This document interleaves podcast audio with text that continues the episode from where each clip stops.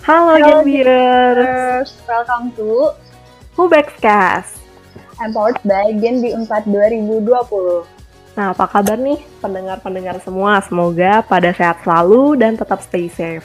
Jangan lupa buat ada yang kepentingan di luar rumah, jangan lupa untuk patuhin protokol kesehatan ya.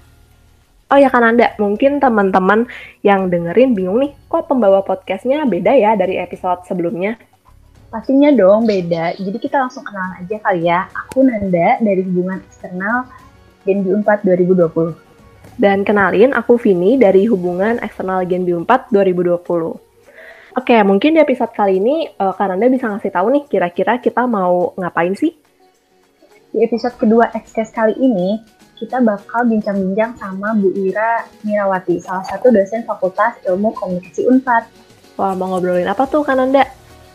Jadi, kita itu bakal ngobrolin a guide to digital communication. Kita bakal ngobrol-ngobrol soal etika berkomunikasi menggunakan platform komunikasi digital yang baik dan benar. Wah, menarik banget tuh Kananda. Iya dong, pastinya menarik. Jadi kita langsung aja ya sambut Bu Iranya. Boleh, boleh. Halo Bu Ira, selamat sore Ibu. Halo, selamat sore semuanya. Vini, Nanda. Oke, gimana nih Bu kabarnya di tengah pandemi gini? Aku bertambah sehat ya di rumah makan selalu. Kesibukannya pada saat pandemi ini apa Bu? Apa aja gitu Bu? Oh, ngajar masih full, terus eh, ngedampingin anak sekolah ya. Em, sama ya itu eh, produksi konten.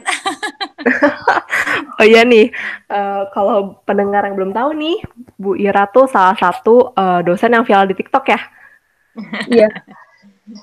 Ini eh, Ibu ini biasanya waktu awal gimana sih awal mulanya jadi bisa bikin TikTok terus sampai viral kayak gini Bu? Nah, ini ya nanti kaitan banget nih sama materi kita kali ini nanti ya. Waktu itu saya kan biasanya eh, suka kunjungan ke sekolah-sekolah ya untuk pengabdian. Pengabdian kita tuh di sobatmu.com namanya programnya dosen-dosen Vkom kita eh, ngajakin remaja-remaja yang punya masalah tapi nggak punya tempat curhat, yuk curhat ke kita online gitu ya rahasia terjamin. Insya Allah kita kalau bisa kita kasih solusi kita kasih solusi gitu. Nah, biasanya kita eh, roadshow tuh ke kampus-kampus, ke SMA-SMA. Nah, kan pandemi nggak bisa ya. Terus Iya. gimana nih caranya gitu. Terus kata mahasiswa saya tuh, wah ibu targetnya siapa? Ya mahasiswa lah sama anak SMA gitu remaja. "Eh, Pakai ini dong Bu medsos. Udah, aku udah pakai gitu ya. Saya sebutin lah satu medsos itu. Eh, coba ibu udah pernah pakai TikTok nggak? Enggak, belum. Terus ya kali aku pakai TikTok. Kebayang nggak sih ibu-ibu joget? Ya siapa juga yang mau lihat ibu joget, Bu, katanya gitu. Terus, bikinnya konten edukasi, eh, jelasin aja apa ya eh, yang ingin ibu sampaikan itu jelasin aja dengan gaya ibu sebagai dosen, tapi dengan yang asik gitu. Nah dari situ awal mulanya. Wah, menarik, Oh menarik banget, banget Bu. ya. Menarik banget. Kira-kira waktu itu tuh Ibu belajar TikTok berapa lama sih Bu sampai benar-benar bisa eh, aktif gitu ya bikin konten terus? Kak, aku tuh download TikTok itu bulan Juni ya. Kayaknya tiga harian gitu eh ngotak-ngatik, ngotak-ngatik ya, posting salah dihapus. Oh gini caranya tiga hari aku belajarnya sih. Wah, cepet juga ya kan ada tiga hari. Cepet Langsung banget loh. Sampai editingnya juga kayak hebat gitu Bu pas aku lihat waktu di TikTok. Iya, alhamdulillah lah ngotak-ngatik sih ya soalnya. Suka memang hobi gitu. Tapi kalau selain TikTok sendiri gitu Bu, ada main, tadi kan Ibu udah nyebutin tuh sosmed lain, mungkin eh, kayak Instagram gitu Ibu juga membuat konten nggak tuh Bu di Instagram? Kalau di IG tuh dulu eh, kontennya lebih kayak personal aja ya, nggak terlalu banyak, nggak ada niatan untuk edukasi gitu loh. Kalau di akun pribadi, kalau di akun sobatmu.com-nya ada. Eh, Twitter tuh sebenarnya saya main Twitter, tapi lebih ke kayak jokes-jokes yang tentang dunia kampus gitu ya. Tapi tidak terlalu berkembang juga. Mungkin saya gagal mengikuti jokes yang berkembang gitu. Tapi kan Ibu berhasil juga ya eh, ini masuk di TikTok jadi sampai viral juga Bu. Di sosok Nah, ya sosial media. targetnya sesuai ya. Iya. Iya bener, targetnya sesuai kalau TikTok yang main anak-anak muda gitu ya. Hmm, benar. Ya udah kita eh, langsung lanjut lagi ya Bu. Mm-hmm. Sebelumnya kita mau ngucapin nih terima kasih banyak buat Bu Ira udah mau meluangkan waktunya buat ngobrol dan memberikan pengetahuan ke teman-teman Gendi yang mendengarkan podcast ini. Oke, mungkin kayak yang tadi Kananda bilang, hari ini kan kita mau bahas nih tentang komunikasi digital. Apalagi di era pandemi ini kan memang uh, memaksa setiap orang gitu ya dari semua umur untuk beradaptasi dengan teknologi, termasuk salah satunya cara berkomunikasi gitu. Yang tadinya kita bisa tatap muka, bisa langsung ketemu sama orang-orang dan berada di ruangan yang sama, sekarang jadi apa-apa harus via uh, teks atau call ataupun video call gitu. Mungkin kalau generasi milenial ini tuh lebih cepat ya untuk beradaptasi karena memang lahir di era digital tapi untuk generasi sebelumnya mungkin lebih kesulitan untuk tiba-tiba menggunakan platform untuk semua kegiatan. Tujuan kita mengundang Ibu Ira ini untuk memberikan insight mengenai cara berkomunikasi yang efektif dan efisien dengan menggunakan uh, platform komunikasi digital. Oke, mungkin sebelum kita masuk ke pembahasan yang lebih dalam gitu ya, mungkin dari hal yang basic dulu nih. Uh, kalau menurut Ibu Ira sendiri, komunikasi digital itu apa sih, Bu? Kalau kita lihat definisi sebenarnya gini ya, komunikasi digital adalah pesan-pesan yang di di encode dan di decode dalam bentuk uh, apa kode-kode tertentu lah itu kita abaikan. Jadi sebenarnya komunikasi digital itu segala macam bentuk pesan yang kita sampaikan pada orang lain tapi melalui perantara teknologi digital. Itu itu aja sih kalau definisi singkatnya ya. Nah, jadi bermedia gitu tidak langsung disampaikan. Jadi uh, perantara uh, lewat uh, ini ya media sosialnya gitu ya platformnya bu. Mm-mm, salah satunya itu media sosial. Kalau kita mungkin memang lebih banyaknya uh, media sosial ya, tapi ada internet, ada uh, website, ada juga misalnya uh, televisi itu sendiri sekarang saya sudah termasuk media digital ya karena TV-nya TV bukan TV analog lagi tapi TV digital. Cuman memang iya, lebih betul, sering dikenalnya itu kalau media digital kita memang identiknya dengan media sosial gitu ya kadang-kadang. Iya, sering disebutnya media sosial gitu ya, Bu, nah, dikenalnya. Media sosial tuh bagian dari media digital. Nah, jadi teman-teman tuh jangan salah, jangan nyamain lagi uh, media sosial sama dengan media uh, digital gitu ya, Bu. Iya. Oke, tadi kan uh, udah dijelasin ya sama Bu Ira tentang pengertian digital communication itu sendiri. Nah, mungkin kalau uh, manfaat dan juga tantangan dari digital communication itu sendiri apa aja sih Bu kalau menurut Ibu gitu? Nah, oke. Okay. Kalau misalnya manfaat sih udah kerasa banget lah ya. Kayak media digital itu mendekatkan yang jauh. Jadi hal-hal yang tadinya sulit kita kalau mau mengontak orang harus mendatangi langsung ya. Eh, sekarang itu kan bisa kapan pun di mana pun kita mengontak orang. Kita mau mengakses pesan bisa di mana pun kapan pun kita bisa delay nggak harus saat itu ya kita bisa atur sesuai dengan kebutuhan kita. Eh, nah, tapi kekurangannya juga kalau tadi keuntungannya bisa mendekatkan yang jauh, media digital juga bisa menjauhkan yang dekat. Nah, iya nah, bener banget, ya. Bu. Bener banget, Bu. Mungkin pasti sering ya uh, lihat meme meme atau misalnya jokes yang menggambarkan tentang bagaimana misalnya di sebuah keluarga lagi makan malam tapi semuanya megang HP-nya masih HP. Bener banget. Jadi kita terkoneksi keluar tapi di dalamnya tidak terkoneksi gitu di dengan yang dekat. Nah, itu mungkin ya uh, tapi ya tadi kalau misalnya mau dibandingkan banyak positifnya banyak negatifnya pasti kita merasa tentu keuntungannya lebih banyak ya yang bisa kita man eh, rasakan manfaat-manfaatnya gitu ya. Uh, tadi ibu itu ya kayak manfaatnya itu tadi salah satunya menjauhkan yang dekat gitu ya. Terus juga mendekatkan yang jauh. Eh mendekatkan yang jauh ya bu maaf. kalau yang kalau yang menjauhkan menjauhkan yang dekat itu yang tantangannya ya tadi ya. Nah, nah. Ya. Tadi juga kan itu beberapa salah satu tantangan dan manfaat digital communication yang udah Ibu jelasin. Nah, aku tuh jadi keinget nih Bu tentang hoax yang sering beredar di platform komunikasi digital, apalagi di tengah pandemi gini. Kalau hmm. kalau aku sih semakin sering dapat broadcast dari grup-grup keluarga tentang COVID, terus cara penyembuhannya, dan berita lainnya yang sejenis yang nggak valid gitu. Hmm. Nah, gimana tanggapannya Bu? Iya benar. Salah satu tantangan apa eh, komunikasi media digital akhir-akhir ini adalah berkembangnya hoax ya. Uh, atau berita bohong. yang banyak tersebar tuh bener banget tuh Nanda. Tadi pengalamannya di grup keluarga. Ah keluar grup WhatsApp keluarga. Kalau WhatsApp itu bukan termasuk media sosial ya. Dia media digital tapi bukan media sosial. Dia adalah aplikasi percakapan online jadi Telegram terus WhatsApp uh, itu adalah aplikasi percakapan online bukan termasuk media sosial. Tapi ya tadi itu salah satu uh, yang berperan penting dalam komunikasi digital ya, aplikasi percakapan online itu. Nah, salah satu tapi tantangan yang kemudian banyak terjadi adalah menyebarnya hoax ya. Hoax yang paling banyak beredar itu adalah pertama hoax tentang kesehatan. tadi itu uh, ya uh, ini apa misalnya tentang COVID ya. Uh, terus selain kesehatan yang kedua itu tentang agama. Nah, oh iya benar iya, iya benar-benar. Wah, kalau agama tuh bisa menyebabkan peperangan tuh ya. gitu. Langsung rame di hmm, grup. Pokoknya isu-isu yang berkaitan dengan uh, kelangsung kelangsungan hajat hidup ya. Kalau kesehatan tuh kan karena berkaitan dengan hajat hidup kita ke depannya seperti apa ya. Hidup dan mati, kualitas hidup gitu. Yang kedua itu menyebar juga karena dia bersinggungan dengan keyakinan. Ya tadi hoax tentang agama berikutnya tuh yang ketiga adalah hoax politik. Itu juga berkembang karena e, kemudian orang banyak menjadikan pilihan politik itu sebagai keyakinan gitu loh. Iya benar-benar ya, benar banget bu. Benar banget. Hmm. Orang tuh kalau udah disentil keyakinannya oleh isu-isu tertentu, dia tuh jadi tidak bisa berpikir secara objektif lagi.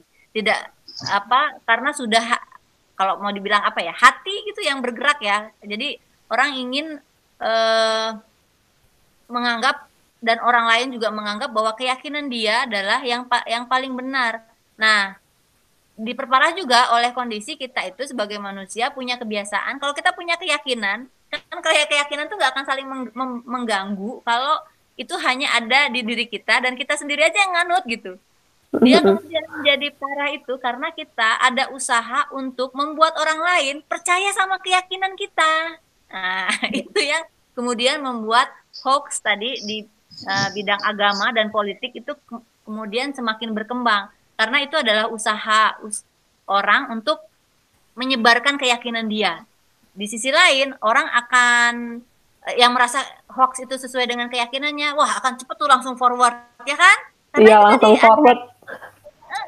Iya benar banget tuh. Langsung forward. Hmm, sebarkan. Sebaliknya, kalau misalnya tidak setuju dengan hoax tersebut, kemudian kita akan menentang habis-habisan. Jadi makanya hoax itu akan subur gitu.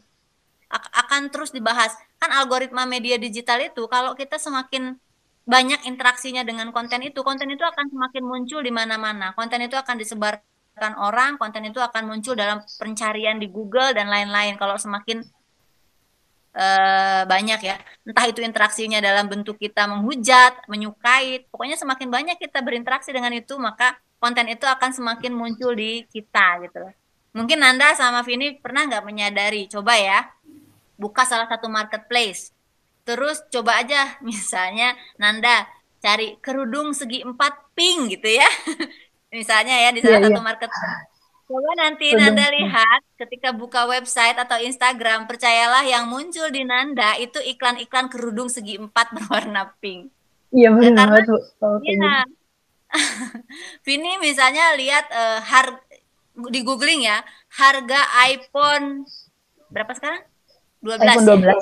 Nah ya, percaya deh nanti di IG-nya Vini yang nongol itu iklan-iklan HP, iklan casing HP yang yang relate sama uh, per iPhonean gitu semuanya ya, periperalnya dan lain-lain. Itu yang tadi saya bilang kalau di media digital sekali kita berinteraksi dengan konten tertentu ya tadi entah biasanya sih yang suka sih ya yang suka. Tapi kan kalaupun enggak kalau mereka mengedeteknya kalau kita mencari berarti kan kita tertarik dengan konten itu. Iya. dan itu akan muncul terus menerus di kita gitu.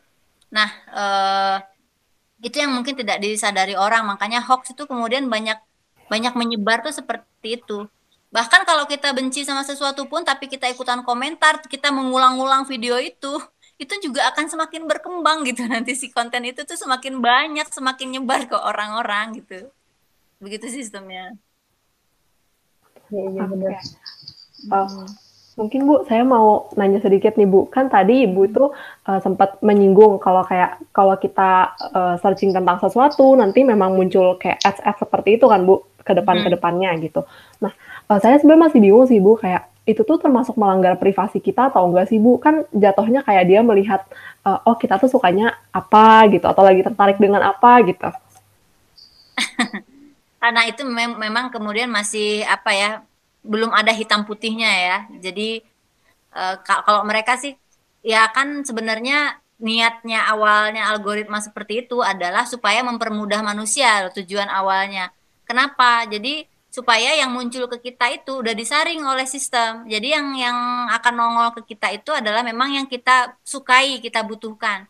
Contohnya gini, uh, Vini sama saya sekarang sama-sama kita googling ya, Vin. Terus kita iya, cari uh, misalnya tentang uh, ekonomi Indonesia saat ini. Ah, yang muncul di Google-nya Vini dengan saya dengan kata kunci yang sama itu belum tentu sama. Kalau ke Vini mungkin munculnya ya perekonomian bagi generasi muda. Nah, kalau yeah. buat saya ekonomi Islam saat ini diambang kehancuran misalnya.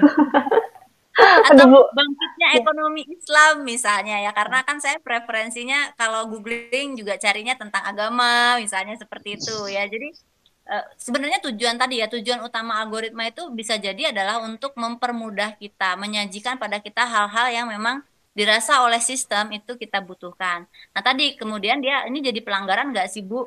Ketika dia dimanfaatkan oleh pihak-pihak, misalnya dulu kita jadi dijual datanya, nah oh, itu iya. baru sebagai pelanggaran gitu. Kalau misalkan uh, terjadi pelanggaran gitu gitu Bu. Nah kita tuh bisa melakukan apa gitu ya Bu? Maksudnya kalau di Indonesia sendiri gitu, udah ada hukumkah yang melindungi kita atau masih masih belum ada peraturan sama sekali atau gimana Bu? Sebenarnya sudah ada ya. E, kalau di Indonesia ada UU ITE ya. Meskipun belum lengkap, tapi beberapa peraturan juga sudah ada di sana. Makanya mungkin e, Vini sama Nanda dan teman-teman semua pernah uh, mendengar uh, ada yang ditangkap karena yang mengadu domba, terus menyebarkan berita bohong, kampanye hitam, itu ada yang ditangkap gitu ya, menjelek-jelekan kepala negara itu karena melanggar UU ITE, ITE. Jadi sudah sudah ada, tapi memang masih banyak celahnya lah ya, gitu. Iya pasti udah ada ya kalau soal itu ya. Oke, okay. um, Mungkin uh, aku juga mau nanya nih Bu tentang uh, komunikasi digital. Gimana sih cara kita uh, menangkap gitu seutuhnya maksud dari uh, apa yang dimaksudkan oleh seseorang gitu ketika menggunakan uh, platform komunikasi digital karena sebelumnya uh, kalau nggak salah saya juga pernah uh, membaca sebuah riset nih yang menunjukkan katanya kalau 93% komunikasi itu berasal dari aspek nonverbal kayak body language, intonasi suara, sedangkan 7 persennya itu uh, berasal dari aspek verbal, kayak kata-kata yang diucapkan. Terus ketika kita menggunakan platform komunikasi digital ini, uh, gimana sih cara kita menangkap 93 persennya itu gitu Bu? Karena kan mungkin kayak misalkan nih menggunakan WhatsApp, kita kan cuma uh, menangkap 7 persennya aja gitu, cuma kata-katanya doang gitu. Kira-kira gimana tuh Bu? Bener tuh, Vin. Jadi itu tantangan juga ya kalau kita bermedia digital. Kan kalau komunikasi itu ada namanya teori media richness teori ya. Terus kata media richness ya, eh, komunikasi yang paling kaya itu adalah komunikasi langsung kita tatap muka gitu, ketemu. Karena e, semua bahasa nonverbal bisa kita keluarkan. Terus kalau ada apa-apa klarifikasinya bisa langsung gitu ya kan. E, kalau ada makna ganda tuh bisa langsung di uh, ini gitu ya dicari kebenarannya eh bentar-bentar dulu nih maksud kamu apa ya kan gitu nah iya. tapi kalau misalnya kita via teks tadi ini sebenarnya maksudnya apa salah titik titiknya tiga di belakang kalimat dengan titiknya satu. Itu kan udah beda ya. Kita kadang kalau chat orang gitu ya eh, kok nggak datang-datang titik gitu ya. Ini kita nganggap ini dia marah apa ya? Tapi kalau kok nggak datang-datang titiknya ada tiga oh dia berkatanya lembut gitu ya seolah-olah ya kan. Nah jadi memang kemudian mungkin uh, saya rasa sih kemudian para perancang media digital itu memang masih mencari cara bagaimana pokoknya media digital itu akan uh, semakin mirip dengan komunikasi langsung ya. Kalau misalnya gini kan kayak kita uh, Jimmy sekarang ini saya rasa juga hampir tadi ya memenuhi aspek kemiripan dengan komunikasi langsung Zoom terus video call ya. Tapi tadi kalau kita kan nggak bisa terus-terusan gini dan teks itu kemudian berperan sangat banyak lah dalam komunikasi bermedia kita. Yang bisa jangan lupa tadi makanya kita untuk menyisipkan pesan-pesan non verbal di dalam teks kita. Untuk memperhatikan tanda baca ya. Terus emotikon-emotikon tertentu. Itu kalau misalnya kalian memang tergolong karena ada orang juga yang nggak suka pakai emotikonnya tipe-tipe orang yang tegas misalnya ya. Serius ya. Kalau kita mungkin perlu memperhatikan uh, ya tadi apa ya uh, bahasa kat, tulisan yang non verbal tapi bisa menunjukkan maksud dari kalimat tersebut gitu. Tapi memang ya tadi kalau teks bagaimanapun juga tidak bisa sekuat kita bicara langsung seperti ini gitu. Tantangan lah itu. Berarti memang menggunakan uh, fitur-fitur yang udah disediakan gitu ya bu memanfaatkannya gitu ya? Ah iya betul betul banget. Terus uh, jadi ada juga nih Bu satu pertanyaan nih yang muncul ketika awal pandemi ini kan kita itu harus berkenalannya secara online gitu ya. Dan kita nggak bisa ketemu orang tuh secara langsung juga karena pandemi ini. Contohnya itu kayak tem sama teman-teman Genji ini, kayak saya di sama ini itu belum pernah ketemu langsung, padahal kita satu organisasi. Nah, hmm. menurut Ibu ini gimana nih tipsnya buat bangun koneksi dengan orang-orang dalam platform komunikasi digital? Oke, ya memang ya kalau kita mau melihat uh, ya itu yang dirasakan juga oleh mahasiswa baru, terus kalian mungkinnya yang baru gabung di organisasi, kita tuh belum pernah kenal gitu. Uh, kekurangannya itu mungkin bondingnya ya bonding iya. uh, secara realnya tuh gimana ya kita tidak bisa mendapatkan dekat dari hati ke hati gitu tapi saya pikir kalau untuk organisasi kan kalau organisasi itu sebenarnya ketika kita masuk juga kita punya tujuan apa sih? Mem, uh, mem, memperkuat skill kita bidang apa menjalin networking. Jadi uh, kita fokus di pencapaian itu itu dulu saja. Uh, tapi ya tadi sebenarnya kan mudah-mudahan ya pandemi ini juga tidak berjalan panjang dengan tujuan suatu saat kita bisa berkenalan langsung. Terus tetap uh, berusaha karena kan nanti kepake apa yang kita lakukan sekarang tuh ingin kepakainya di dunia nyata ya jadi iya. sebenarnya iya. nanti kita cari loh sebenarnya yang gue kerjain sekarang ini nanti di dunia nyatanya tuh bakal seperti apa sih aplikasinya gitu ya nah itu juga dan uh, kita harus punya jadi kitanya juga sih harus berpositif thinking ya karena tadi uh, kalau kita menganggap oke okay, ini meski jadi anggapan positif thinkingnya gini oke okay, aku meskipun bermedia digital tapi dapat menjalin relasi. Alhamdulillah gitu ya. Uh, relasinya bisa jadi lebih banyak dan tetap bisa melakukan hal-hal lain di saat yang bersamaan. Saya rasa itu kemudian uh, kita apa ya mungkin bisa disebut dengan mindfulness virtual communication gitu ya. Jadi uh, tetap kita mengambil hikmah lah dengan apa yang ada semuanya gitu. Mau nggak mau harus seperti itu. Karena kalau nggak iya apa sih nih gitu ya pasti uh, banyaknya kejadian kita berasumsi seperti itu gitu. Jadi meskipun kita pandemi gini kita masih tetap bisa jalin uh, koneksi juga ya bu ya sama orang-orang. Kayak misalkan dari tadi kayak via zoom untuk komunikasinya atau Google Meet kayak gitu ya bu. Iya betul betul. Oke, mungkin uh, ada satu pertanyaan terakhir nih Bu. Mm-hmm. Kan uh, saat ini banyak orang yang memang menggunakan platform komunikasi digital. Nah sebenarnya tuh mm-hmm. ada etika umum nggak sih Bu yang harus kayak kita taatin gitu ketika menggunakan platform ini gitu Bu? Oke, kalau tentang etika tuh uh, sebenarnya hampir sama ya etika komunikasi baik itu kita bermedia digital ataupun tidak. Yang pertama itulah adalah asas menghormati ya, menghormati orang lain, baik itu uh, privasinya, hak-hak dia. Uh, yang prinsip yang berikutnya adalah komunikasi itu, baik komunikasi langsung ataupun bermedia digital itu bersifat irreversible. Irreversible itu artinya tidak bisa sama seperti semula banget gitu loh. Kalau media digital mah apalagi ya, apa iya, yang bener. udah posting, meskipun kita delete itu sudah nggak mungkin bisa benar-benar hilang dari ingatan orang apalagi ada yang sudah screen cap ya kan nah jadi uh, padahal meskipun nggak bermedia digital yang namanya komunikasi itu bersifat irreversible prinsipnya komunikasi itu kan uh, forgiven not forgotten. Kita bisa aja mem memaafkan orang yang sudah mengeluarkan kata-kata sakit ke kita, menyakitkan ke kita, tapi pasti ke kalian nggak akan bisa melupakan. Semua tuh nggak akan teringat kembali. terus, Bu. ya lagunya The Course ya dulu ya. Uh, forgiven not forgotten. Ayo ya. Ini, Bu.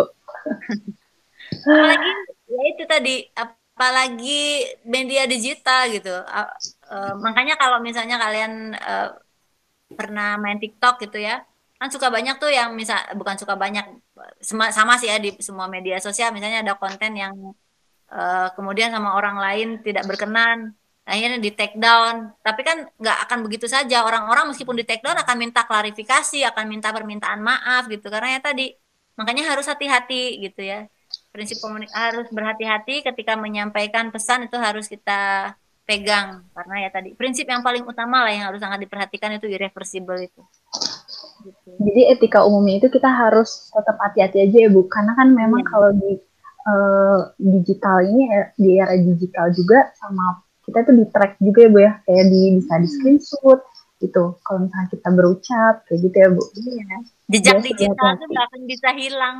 Iya betul, abadi ya, betul kalau kata orang-orang.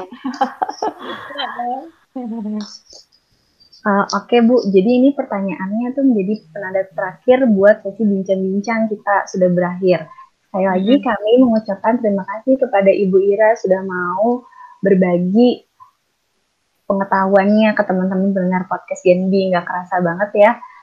Mungkin kita udah mau beres aja, udah mau hampir satu jam ya kita ngobrol-ngobrol sama Bu Ira. Oke, okay. uh, nah mungkin kalau dari yang tadi uh, sudah Ibu Ira sampaikan nih, bisa teman-teman catat uh, agar pintar gitu menggunakan uh, platform komunikasi digital dan nggak boleh, tentunya tuh nggak boleh asal-asalan aja, nanti bisa kena jerat UU ITE loh. Bahaya ya kalau kena UU ITE. Iya nih bener banget, terutama buat game viewers, ini kita kan termasuk generasi milenial, jadi harus cerdas dalam memanfaatkan platform komunikasi digital. Oke deh, kalau kayak gitu, karena ngobrolnya juga udah beres, Nanda dan Vini pamit undur diri. Jangan lupa stay tune di episode podcast selanjutnya.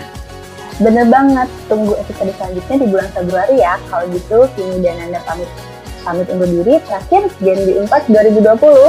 Energi. Energi untuk